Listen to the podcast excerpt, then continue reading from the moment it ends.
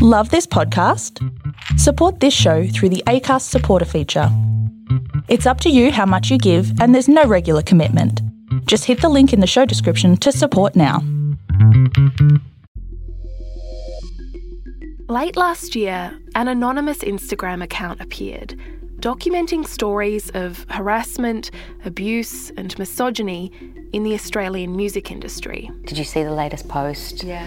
Who do you think that's about? Yeah. Or we all know who that's about, and there's a knowing look between two women. I'd heard whispers before, but when I started investigating, I discovered things were far worse than I'd imagined. And she just looked at me incredulously and she's like, What are you doing going to meetings on your own? Almost every woman who spoke to me were, was in fear of their careers.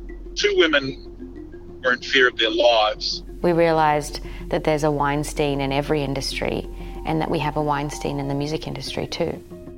So, four years on from when Me Too promised to change things, how is it still so bad?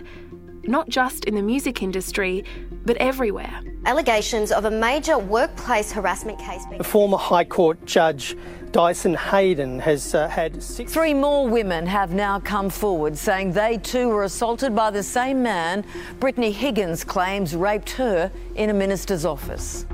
I'm Ruby Jones, host of Australia's number one daily news podcast, 7am. In a new five part series, I'm investigating the rise and fall of the Me Too movement in Australia and asking when, if ever, we might see real change. As part of my investigation, I'm speaking to the survivors who fought to be heard. It didn't feel like it was an option. It felt like I needed to do something to survive.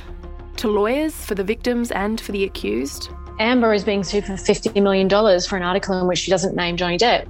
It's a sad fact of human nature that people make allegations that are, are not true. And to other key figures who helped push this forward. My phone started going off like I have never experienced before.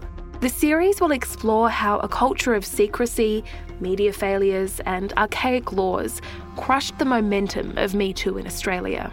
The defamation laws in this country protect abusers. It's as simple as that. And everybody knows it. Everybody knows it.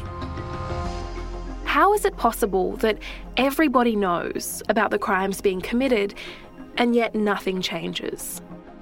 Join me on September 1 for the first episode of Everybody Knows, brought to you by Schwartz Media. Search for Everybody Knows on Apple Podcasts, Spotify, or wherever you get your podcasts.